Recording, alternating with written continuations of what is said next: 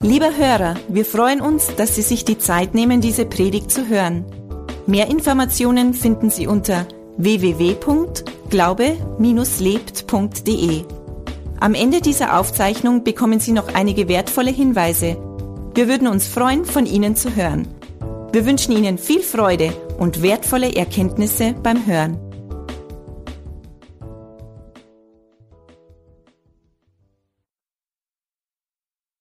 Wer hat Träume in seinem Leben? Sehr gut. Wir haben alle Träume in unserem Leben und, und ich kann dir zusagen und versprechen, dass mindestens ein Traum von Gott ist. Denn Gott hat für jeden Menschen, für jeden, für dich und für mich einen Traum. Gott hat einen Traum für jeden von uns und Gott hat auch eine Bestimmung für jeden von uns. Eine Bestimmung und, und ähm, die Predigtserie heißt Traumfabrik vom Traum Gottes zur Bestimmung Gottes. Und alles, um in die Bestimmung Gottes zu kommen, beginnt das immer mit einem Traum. Und die Frage ist immer, wie komme ich von dem Traum, den Gott mir gegeben hat, in die Bestimmung, die Gott für mich hat. Und das wollen wir uns am Hand des Lebens von Josef anschauen in dieser Predigtserie, in diesen zehn Abenden anschauen. Denn Josef hatte mit 17 einen Traum von Gott oder zwei Träume von Gott ist mit 30 in seine Bestimmung eingetreten und hat sie erfüllt, so mit 39. Also da war so ein Weg von Traum bis zu seiner Bestimmung von Gott. Und Jesus, äh, Josef musste in dieser Zeit, musste zehn Tests durchlaufen. Zehn Tests und wir haben letzte, letztes Mal den Stolztest uns angeschaut. Wenn du nicht dabei sein konntest, hör dir das in der Webseite an, www.glaube-le.de. Und heute schauen wir uns den Grubentest an. Ich muss vorneweg aber gleich sagen, dass Gott nie, nie, nie ein Gott ist, der uns in die Grube schubst und dann sagt, na, jetzt schauen wir mal, was da jetzt passiert. Also Gott schubst uns nie, niemals in eine Grube, um zu sehen, wie wir reagieren oder was passiert. Das wäre genauso, wenn wir unsere Kinder wenn wir, unsere, wenn wir wollen, dass unsere Kinder lernen, nicht schnell mit dem Auto zu fahren, dass wir sagen, hey, fahr mal 150 auf der Landstraße und fahr mal gegen einen Baum, dass du einfach merkst, es ist nicht gut, mit schnellem Auto zu fahren. Oder wenn ich Leo nehmen würde, mit seinen drei Jahren, unsere Herd anmachen würde, die Gasflamme und sage, Leo, jetzt pass auf, jetzt zeige ich dir, dass es nicht gut ist, ins Feuer zu fassen, nimm die Hand und halt sie richtig schön lang ins Feuer rein, damit er weiß, ins Feuer fassen ist nicht gut. So ist Gott nicht. Achtung, das ist wichtig zu wissen, Gott schubst uns nie in eine Grube. Niemals. Viele Menschen leben von uns im Traum, aber nicht in der Bestimmung Gottes. Und da fehlt was. Warum wir nicht in der Bestimmung Gottes leben und was da fehlt, ist der Charakter dazu. Der Charakter. Es geht bei Gott nie um Fähigkeit oder Können, wie viel Fähigkeit oder wie viel Können du hast, sondern es geht bei Gott immer um das Herz, um unser Herz und um unseren Charakter. Warum ist der Charakter so wichtig? Weil der Charakter muss die Bestimmung, die Gott für uns hat, unterstützen oder mittragen. Gott erlaubt es manchmal noch nicht, dass wir in unserer Bestimmung sind, weil wir charakterlich noch nicht vollständig vorbereitet sind. Denn wir, in dem Moment sind wir noch nicht bereit, die Verantwortung für die Bestimmung auch charakterlich vollumfänglich zu tragen. Deswegen ist es wichtig, dass wir immer bereit sind, offen sind, dass, dass wir unseren Charakter, unser Herz auch verändern lassen von Gott, um vom Traum in unsere Bestimmung zu kommen. Und deswegen möchte ich dich ermutigen, einladen, wie das mir auch geht in der Predigtvorbereitung, zu prüfen, wo möchte Gott an meinem Charakter formen, an meinem Charakter schleifen, meinen Charakter verändern, damit ich einen Schritt weiter von, der, von meinem Traum Gottes in die Bestimmung Gottes komme. Und das wollen wir uns anschauen anhand von Josef und dazu lesen wir im 1. Mose, Kapitel 37, Abvers 13. Ihr dürft eure Bibeln aufschlagen. 1. Mose Kapitel 37 und ich lese aus der Schlachterübersetzung vor. Da sprach Israel zu Josef, weiden nicht deine Brüder die Herde in Sichem? Komm, ich will dich zu ihnen senden. Er aber sprach, hier bin ich. Da sprach er zu ihm, geh doch und sieh, ob es gut steht um deine Brüder und ob es gut steht um die Herde und bring mir Bescheid. So sandte er ihn aus dem Tal Hebron und er wanderte nach Sichem. Da traf ihn ein Mann, als er umherhirrte auf dem Feld, der fragte ihn und sprach, was suchst du? Er antwortete, ich suche meine Brüder, sage mir doch, wo sie weiden. Der Mann antwortete, sie sind von hier fortgezogen, denn ich hörte sie sagen, lass uns nach Dothan ziehen. Da ging Josef seinen Brüdern nach und fand sie in Dothan. Als sie nun von ferne sahen, ehe er in ihre Nähe kam, beschlossen sie, ihn heimlich umzubringen. Und sie sprachen zueinander, seht, da kommt der Träumer daher. Und nun kommt, lasst uns ihn töten und eine Zisterne, und der Luther übersetzt Grube. Lasst uns in eine Grube werfen und sagen, ein böses Tier habe ihn gefressen, dann wollen wir sehen, was aus seinen Träumen wird. Als Ruben dies hörte, rettete er ihn aus ihren Händen, indem er sprach, wir wollen ihn nicht ums Leben bringen. Und weiter sprach Ruben zu ihnen, vergießt kein Blut, werft ihn in die Zisterne, werft ihn in die Grube, dort in der Wüste, aber legt nicht Hand an ihn. Er wollte ihn aber aus, der Hand, aus ihrer Hand erretten und ihn wieder zu seinem Vater bringen. Und es geschah, als Josef zu seinen Brüdern kam, da zogen sie ihm das Gewand aus, den bunten Leibrock, den er trug, und sie ergriffen ihn und warfen ihn in die Grube. Die Grube aber war leer und es war kein Wasser darin. Heute schauen wir uns den Grubentest an und dazu habe ich wieder drei Punkte. Ganz ehrlich, wer war von uns denn schon mal in einer Grube? So in so einer tiefen Grube. Also nicht so ein Grübchen, wo man so ein bisschen drin steht, sondern so richtig in der Grube, wo man gesagt hat, boah, ich sehe jetzt gar nicht mehr drüber hinaus. Wenn wir ehrlich sind, waren wir wahrscheinlich alle schon mal in so einer Grube. Wenn du noch nicht in so einer riesen Grube warst, dann, dann könnte das sein, dass wenn du mal in so eine Grube fällst, dann nimm einfach das trotzdem heute, heute mit. Und der erste Punkt ist die Haltung in der Grube. Unsere Haltung, wie sind wir, wenn wir in dieser Grube drin sind? Oder in anderen Worten gesagt, was hat dich oder mich in diese Grube eigentlich gebracht? Achtung, und ich muss gleich vorneweg noch sagen, ähm, wenn du in einer Grube gewesen bist ähm, oder eine Grube fällst, dann Achtung, keine Verdammnis. Keine Verdammnis. Wir meinen oft zu wissen, was uns in die Grube gebracht hat, aber wir sollten dann ehrlich vor Gott sein und sagen, Herr Gott, Jesus, zeig mir, was ist der Grund, warum ich in der Grube bin. Und wenn wir uns jetzt an Josef denken, der in der Grube ist, der hat wahrscheinlich zuerst gedacht, boah, meine blöden Brüder, die sind dermaßen und die haben und, und dann hat er vielleicht so im Lauf der Zeit überlegt, ja, warum bin ich eigentlich in der Grube? Warum haben die mich eigentlich in die Grube hineingeworfen? Dann sagt er, ja klar, die waren neidisch auf mich. Aber er hat vielleicht übersehen, dass er stolz war und deswegen, deswegen andere neidisch auf ihn waren. Also so, er hat so Gedanken in die Richtung gehabt und, und oft ist es so, dass wir, dass wir oder viele Menschen schieben die Schuld auf andere.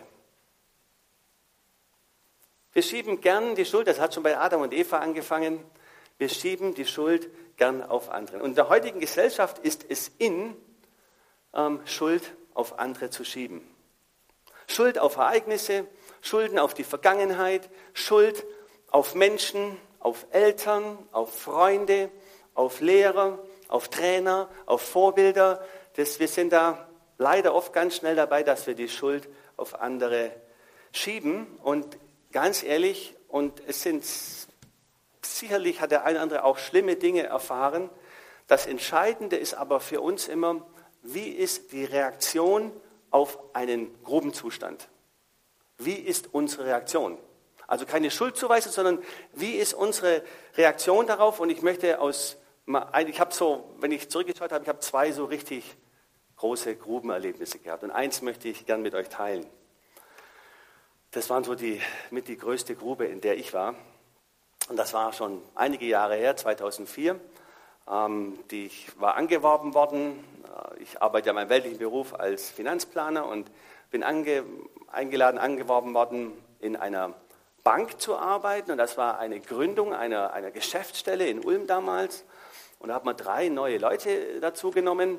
Einer war angestellt und zwei waren freiberuflich tätig. Die haben auf Provisionsbasis gearbeitet. Und ich war einer davon, der freiberuflich auf Provisionsbasis gearbeitet hat.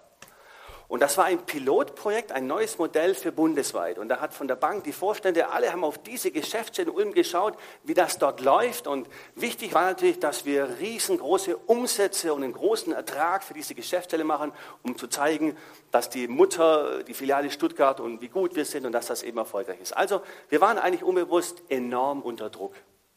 Ja, gute Erlebnisse, wir drei. Äh, wir sind da reingeschmissen worden, wir haben uns nicht gekannt und, äh, und wir mussten dann an der Stelle loslegen. Jetzt war es bei mir so, dass, dass vom, wir haben dann äh, die beiden Freiberufler, also ich und der andere, haben dann so Gebiete zugeteilt bekommen und wir mussten dann, dann Kunden besuchen und Finanzierungen machen und Vermögensplanung etc. etc. Und bei mir waren aber die Umsätze nicht so, dass das den Leuten, die das Geschäftsmodell hatten, gefallen hat. Und mein Kollege gegenüber, der auch freiberuflich äh, unterwegs war, der hatte richtig gute Umsätze. Die Folge davon war, dass es ein Krisengespräch gab und ich war die Krise. Weil ich nicht so viel Umsatz gebracht habe. Eigentlich bin ich freiberuflich, habe gar keine Umsatzvorgaben, aber die mussten für dieses Geschäftsmodell einfach erfolgreich sein. Und dann gab es ein Krisengespräch und in der Zeit dahin habe ich meinen Kollegen vertreten ähm, der war eine Woche im Urlaub und dann habe ich das Telefon bedient und dann haben unter anderem haben drei Kunden angerufen und alle drei haben sich beschwert über seine Beratung des Kollegen und zwei haben im Rechtsanwalt gedroht. Und da habe ich gedacht, oh, ob der wirklich so sauber arbeitet, dass gleich die Kunden so mit Rechtsanwalt drohen und so.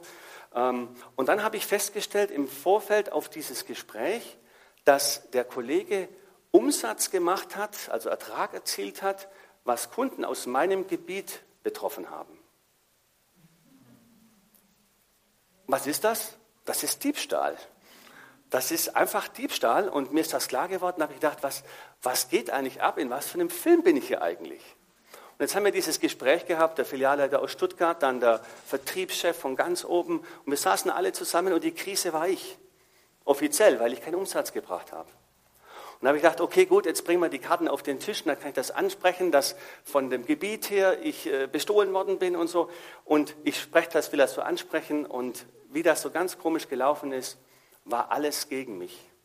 Alles gegen mich. Also das war nicht zu erklären und ich bin plötzlich, war klar, ich bin der total Schuldige, ich bin der schwarze Mann und, äh, und ich war damals schon Christ, habe Jesus gehabt und denke irgendwie, hey, was für ein Film ist das? Ja, und, und ich war wie gelähmt an der Stelle.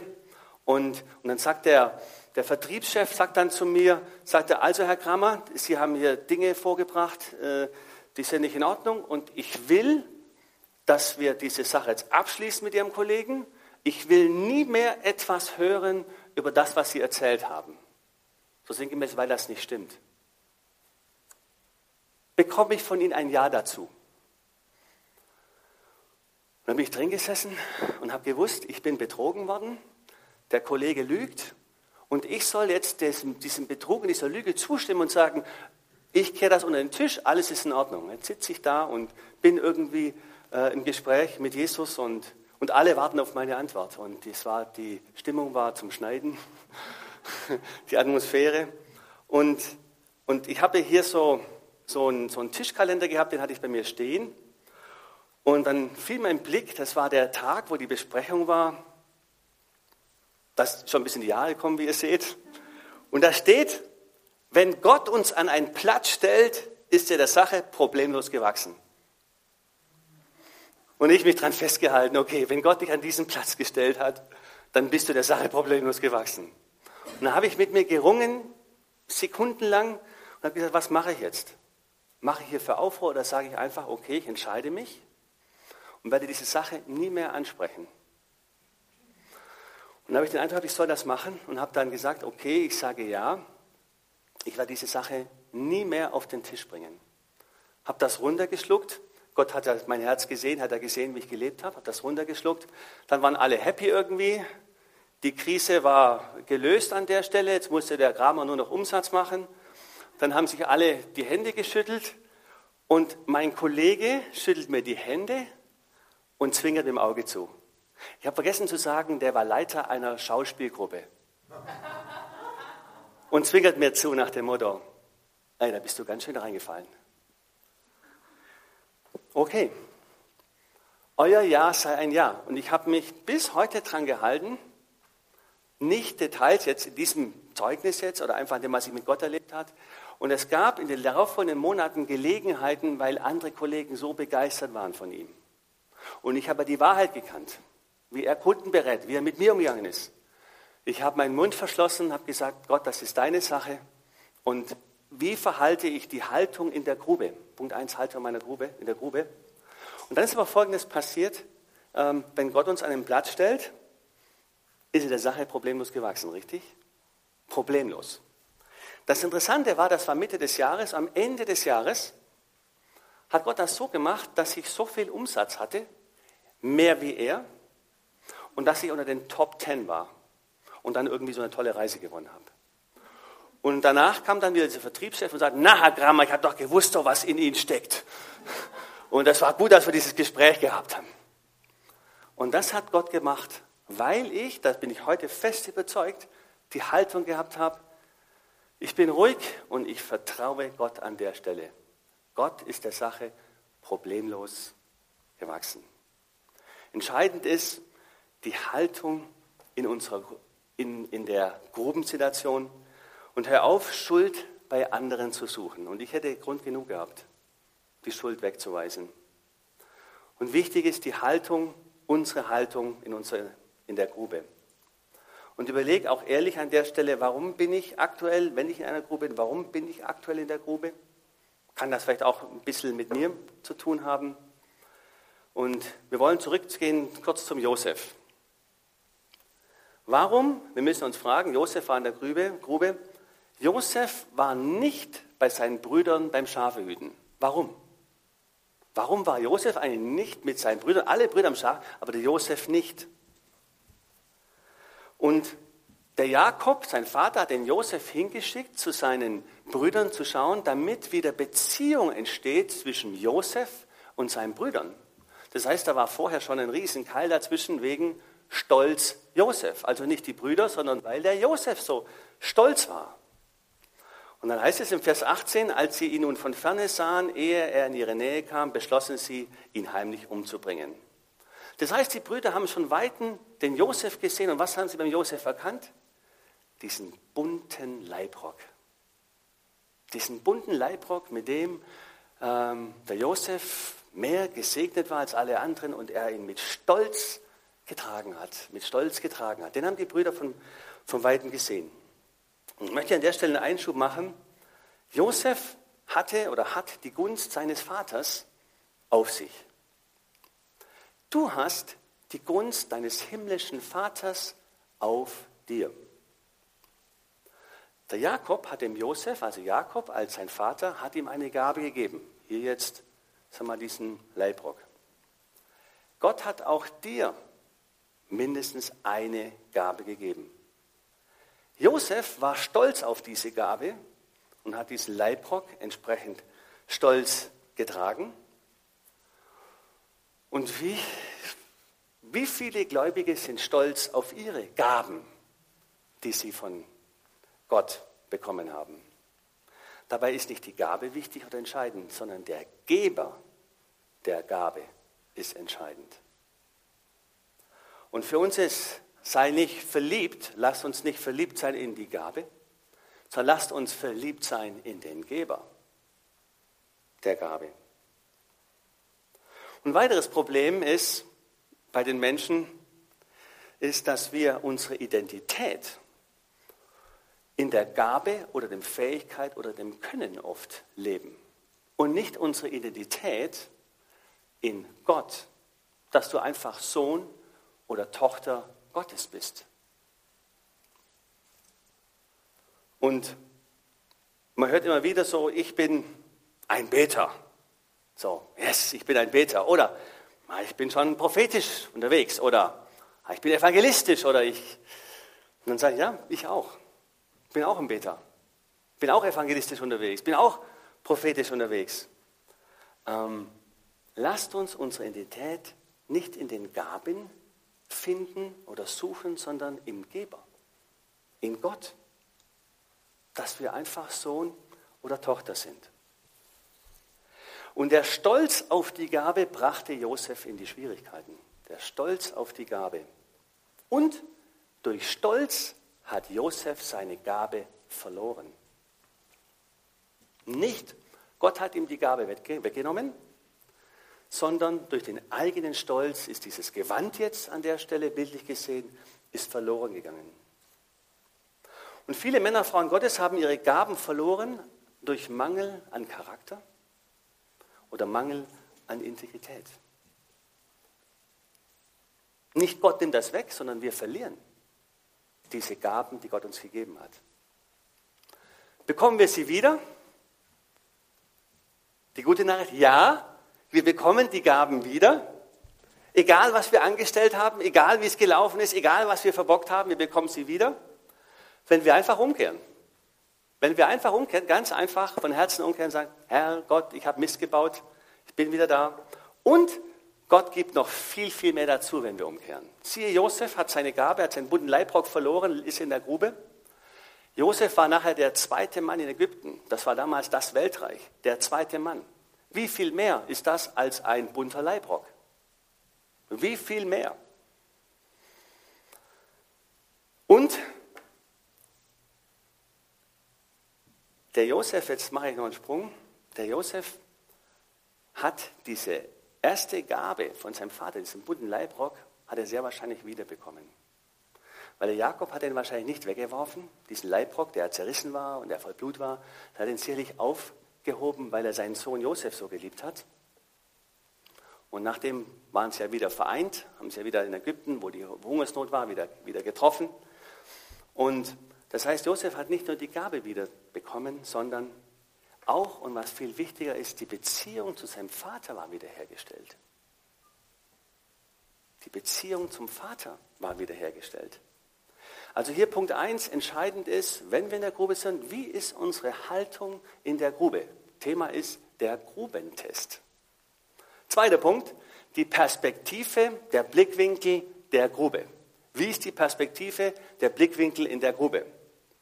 Und da möchte ich gleich sagen, lasst uns immer die Perspektive und den Blickwinkel immer Gottes sehen. Immer wie es Gott sieht. Denn wenn wir in der Grube sind, dann wer taucht sofort auf? Der Teufel. Taucht sofort auf und erzählt uns, klagt uns an, verdammt uns, sagt uns, wie schlecht wir sind, dass wir das nicht können, dass wir das verdient haben, dass wir nicht sind, dass wir nicht fähig sind, dass wir das nicht sind und das nicht. Das, ist. das der Teufel ist sofort auf der Matte. Sofort. Und deswegen ist es wichtig zu wissen, dass Gott uns niemals anklagt. Niemals. Niemals kommt von Gott Anklage zu uns. Niemals. Das ist immer der Teufel, der kommt. Und was aber was aber Gott macht, ist, dass er die Situation spezifisch anspricht. Wenn wir irgendwo Charakterschwäche haben oder irgendwas ist, dann spricht Gott die Sache spezifisch an. Aber das ist immer ohne Verdammnis und ohne du kannst das nicht, sondern er will uns ermutigen, er will uns formen, er will das verändern. Gott spricht das immer spezifisch an, damit wir verändert werden in sein Ebenbild. Und da dürfen wir unsere Herzen aufmachen und ehrlich sein. Ja, okay, ich brauche hier Veränderung, ich will hier wachsen, ich will äh, mich verändern lassen. Gott, du darfst dran. Du darfst dran und mich verändern und mich formen. Johannes 3, Vers 16 und 17. Johannes 3, Vers 16 ist der Vers der Bibel. Denn so sehr hat Gott die Welt geliebt, dass er seinen eingeborenen Sohn gab, damit jeder, der an ihn glaubt, nicht verloren geht, sondern ewiges Leben hat. Denn Gott hat seinen Sohn nicht in die Welt gesandt, damit er die Welt richte oder die Welt verdamme oder die Welt anklagt oder die Welt schimpft. Nein, damit die Welt durch ihn gerettet werde. Deswegen hat Gott Jesus gesandt, damit durch ihn, durch Jesus, wir gerettet werden. Übrigens, wir waren eigentlich schon gerichtet, verdammt durch den Sündenfall. Von vornherein. Also da gäbe es gar nicht mehr viel drauf zu hauen. Wir waren das schon von Haus aus, aber Jesus ist gekommen, uns zu erretten. Und deswegen ist wichtig, dass wir in allem, was wir tun, Situationen, denen wir sind, immer Gottes Perspektive und Blickwinkel und Sichtweise haben, denn der Teufel ist ein Lügner. Wir wissen aus der Bibel aus, dass er der Vater der Lüge ist und dass ihm nichts Gutes ist und dass er einfach lügt. Und wenn der Teufel redet, dann lügt er. Wie sagt man so, wie gedruckt. Wann immer der Teufel spricht, lügt er dich an. Immer. Dass uns das klar ist, wenn der Teufel spricht, lügt er immer. Und wir schauen uns noch eine große Lüge hier in dieser Geschichte an beim Josef. 1. Mose 37, Verse 31 bis 33. Sie aber nahmen Josefs Leibrock und schlachteten einen Ziegenbock, tauchten den Leibrock in das Blut. Und sie schickten den bunten Leibrock ihrem Vater und ließen ihm sagen, das haben wir gefunden, sieh doch, ob es der Leibrock deines Sohnes ist oder nicht. Und er, also der Jakob, erkannte ihn und sprach, es ist der Leibrock meines Sohnes. Ein wildes Tier hat ihn gefressen. Josef ist gewiss zerrissen worden. Interessant ist, die Söhne haben nicht gesagt, ähm, ein wildes Tier hat Josef getötet, sondern sie haben einfach diesen im Blut getränkten Leibrock gesandt, geschickt. Und haben einfach gesagt, jetzt warten wir mal ab. Und der Jakob, der Vater, sieht eine eine, eine Tatsache oder sieht etwas und kombiniert. Aha, klar. Der ist getötet worden, der Josef, der ist von einem wilden Tier zerrissen worden. Das, was nicht in Ordnung war, war, dass die Söhne das nicht aufgeklärt, äh, die, die, die Brüder nicht aufgeklärt haben, natürlich. Ja.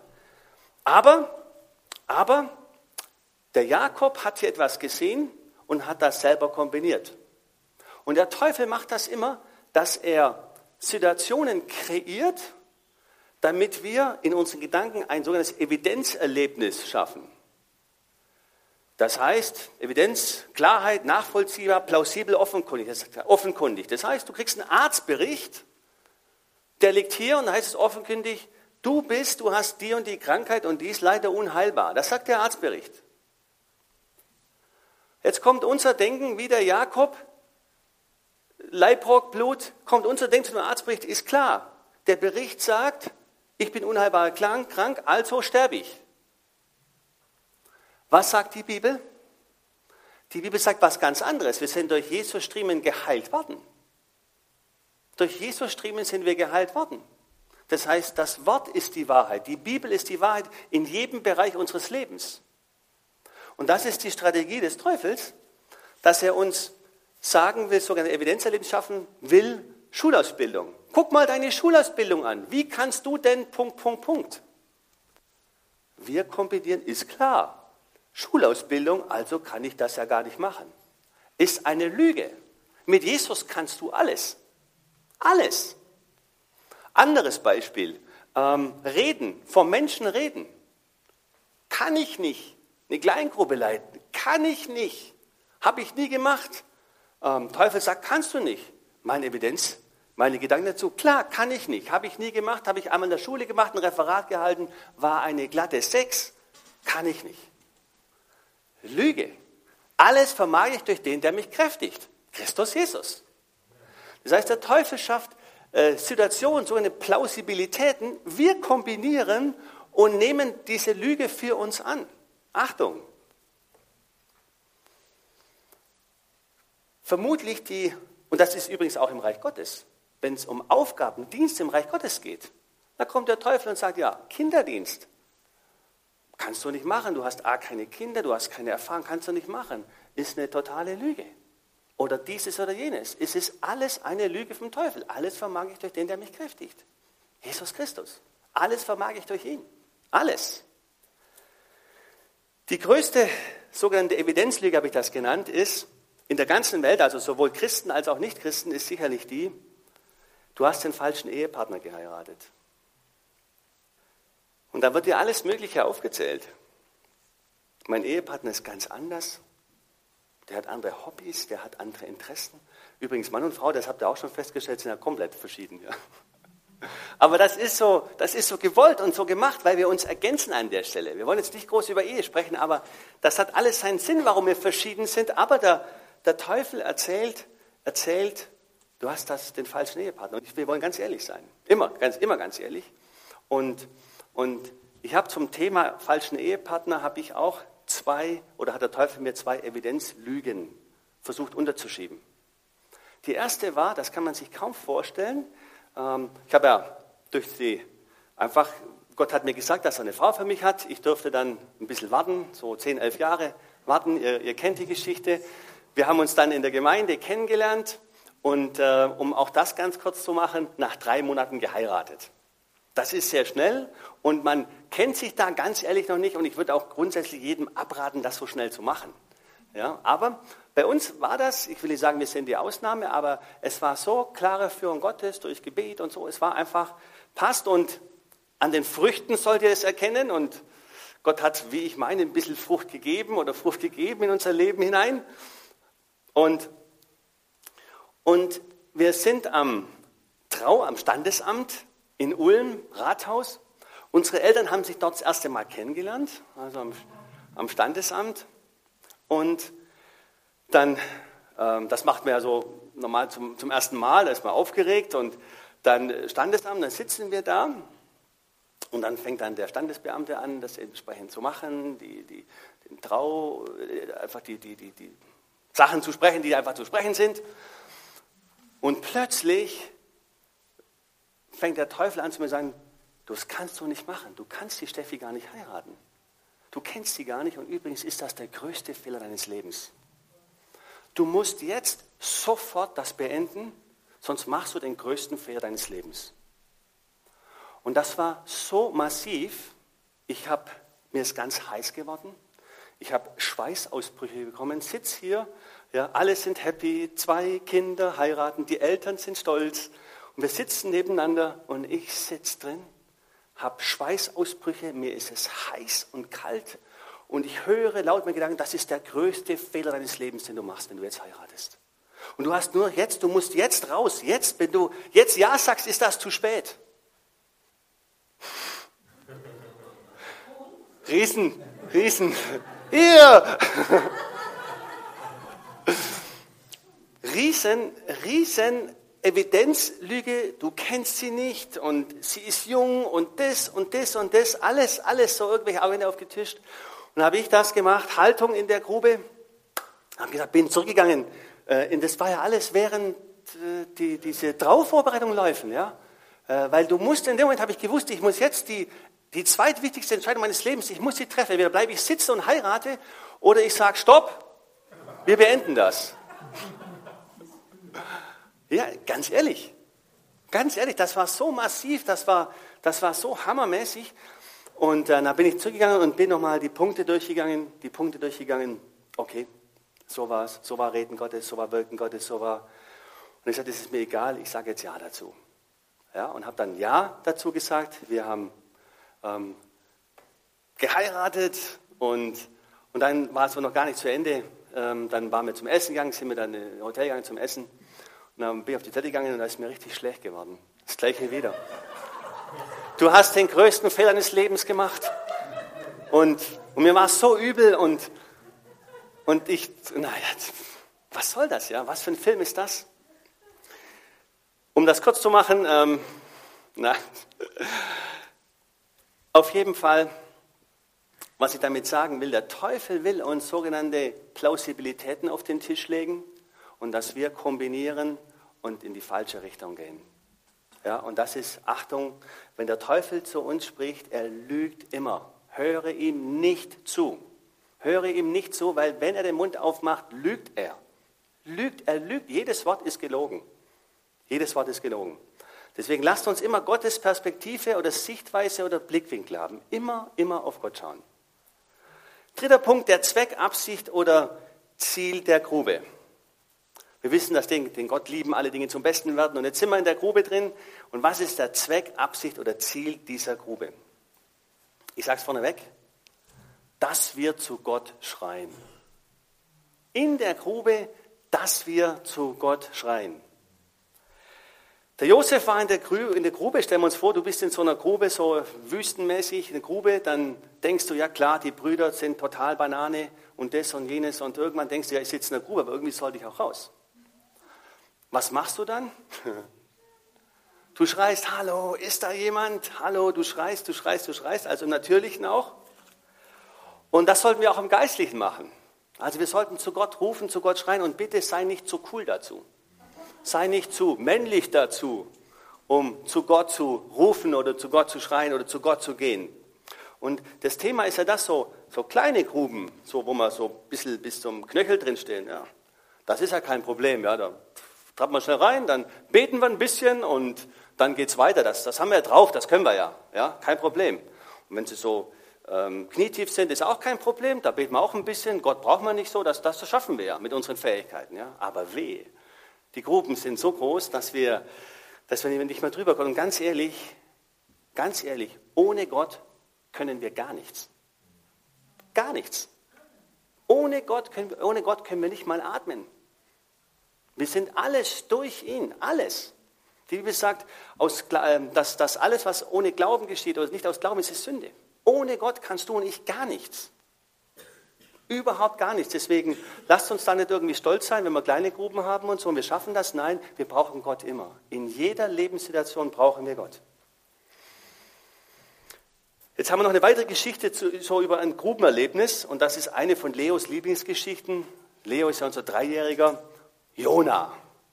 Ja, also wenn ich zum, zum Leo muss sagen, Jona, Leo, du darfst eine Bibelgeschichte raussuchen.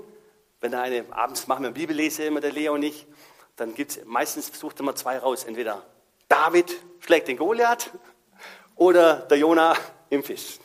Das sind so die Klassiker für den Lea, Leo. Und äh, jetzt lesen wir Jona, Vers, Kapitel 2, die Verse 1 bis 3. Und der Herr entsandte einen großen Fisch, der Jona verschlingen sollte, und Jona war im Bauch des Fisches drei Tage und drei Nächte lang.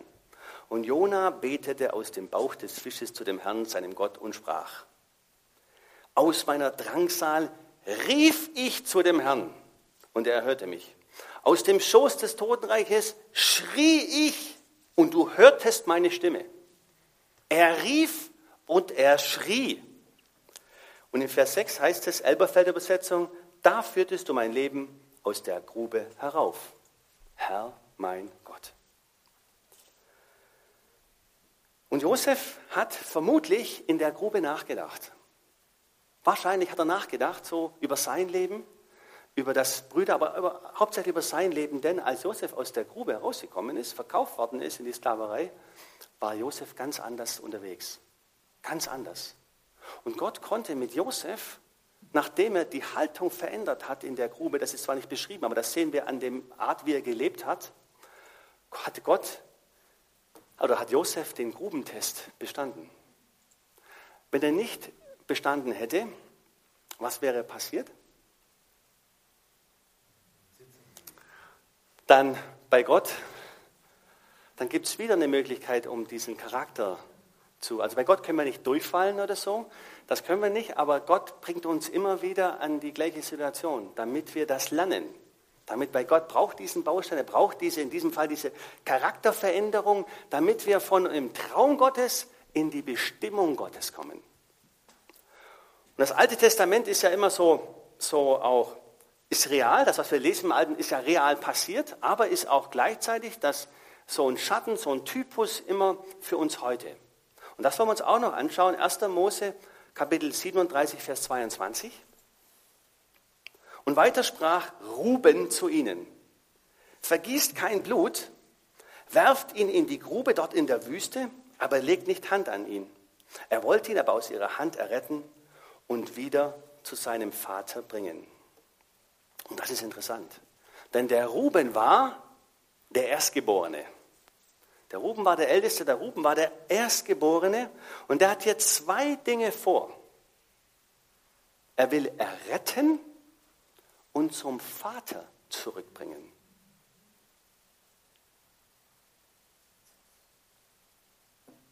Ruben ist hier ein Typus für Jesus. Jesus ist gekommen, um uns zu erretten und uns wieder zum Vater, zu Gott zum Vater wieder zurückzubringen. Und Jesus will auch zwei Dinge immer. Uns erretten in der Situation, uns helfen, uns dienen und in Beziehung zum Vater näher bringen. Das will Jesus immer. Das heißt, jetzt kommen wir zum, zu dem Sinn und Zweck oder Absicht eines Grubenerlebnisses. Es sind immer zwei Dinge, dass wir errettet werden in der Situation, dass wir Veränderung haben und das Zweite ist, dass wir näher zum Vater kommen. Dass wir näher zum Vater kommen. Das heißt, der Grubentest, wenn wir in der Grube sind, dann prüfen, warum bin ich in der Grube, prüfen, was ist, was habe ich vielleicht dazu beigetragen, dass ich in der Grube bin. Wie ist meine Haltung? Wie ist meine Haltung in der Grube? Schrei zum Vater, schrei zum Vater und lass dich erretten und freisetzen oder vom Charakter an der Stelle verändern und komm näher zum Vater. Komm näher zum Vater. Das ist der Grubentest. Josef hat ihn bestanden. Gott will, dass wir auch den Grubentest bestehen, denn wir wollen von dem Traum, den Gott uns gegeben hat, in die Bestimmung, die Gott für uns hat. Amen. Amen. Ich möchte uns allen noch ein bisschen Zeit geben. Ersten, bitte ein bisschen Zeit geben, darüber nachzudenken. Ähm, Gibt es irgendwo eine Grube? Wie bin ich da involviert? Was sind meine Dinge dazu, Haltung? Wie ist das in meinem Leben? Gibt es Situationen, wo ich freigesetzt, errettet in Anführungszeichen werden soll? Und möchte ich oder soll ich auch näher zum Vater kommen? Und ich möchte die Zeit, wir werden jetzt einfach ein Lied hören, also Musik, Lobpreis haben. Ich möchte dich einladen, dir ein bisschen Zeit zu nehmen, die Uli wird zur Verfügung stehen und ich. Und dass, wenn du Gebet haben möchtest, dann sei nicht stolz, sondern komm und wir beten miteinander. Wenn irgendwas ist, was dich beschäftigt, dann lass uns zusammen beten. Und, und ich möchte aber einfach noch sagen, was ist denn, oder frage einfach, was ist denn die größte Grube im Leben der Menschen, in der Welt? Was ist die größte Grube?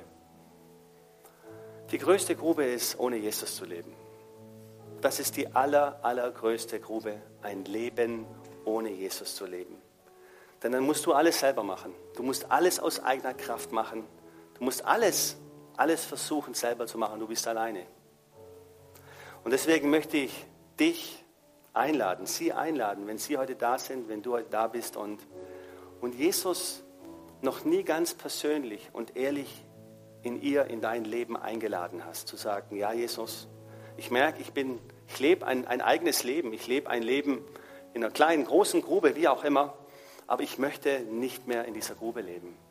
Ich möchte mit dir leben, Jesus. Und möchte dich einladen und lasst uns einfach alle die Augen schließen, um ganz persönlich Zeit mit Gott zu verbringen. Lieber Hörer, wir hoffen, Sie konnten durch unsere Predigt Hilfe und Kraft für den Alltag bekommen. Lebendiger Glaube hat seinen Ursprung in der Beziehung zu Jesus Christus. Jeder Mensch ist von Gott in diese Beziehung eingeladen. Durch das folgende Gebet können Sie in diese Beziehung treten. Jesus, ich glaube, dass du der Sohn Gottes bist. Ich danke dir, dass du für mich gestorben bist. Ich danke dir, dass du all meine Schuld und Sünde ans Kreuz getragen hast. Ich glaube, dass du für mich gestorben und am dritten Tag wieder auferstanden bist. Jesus, ich bekenne dich als meinen Herrn und lade dich heute ein. Komm in mein Leben, erfülle mich ganz. Ich will das Leben leben, das du für mich hast.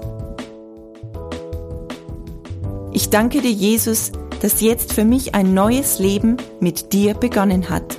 Amen. Wenn Sie dieses Gebet von ganzem Herzen mitgebetet haben, beginnt für Sie ein neues Leben. Wir würden uns sehr freuen, wenn Sie Kontakt mit uns aufnehmen und uns davon wissen lassen. Kontaktinfos finden Sie unter www.glaube-lebt.de. Wir wünschen Ihnen Gottes Segen.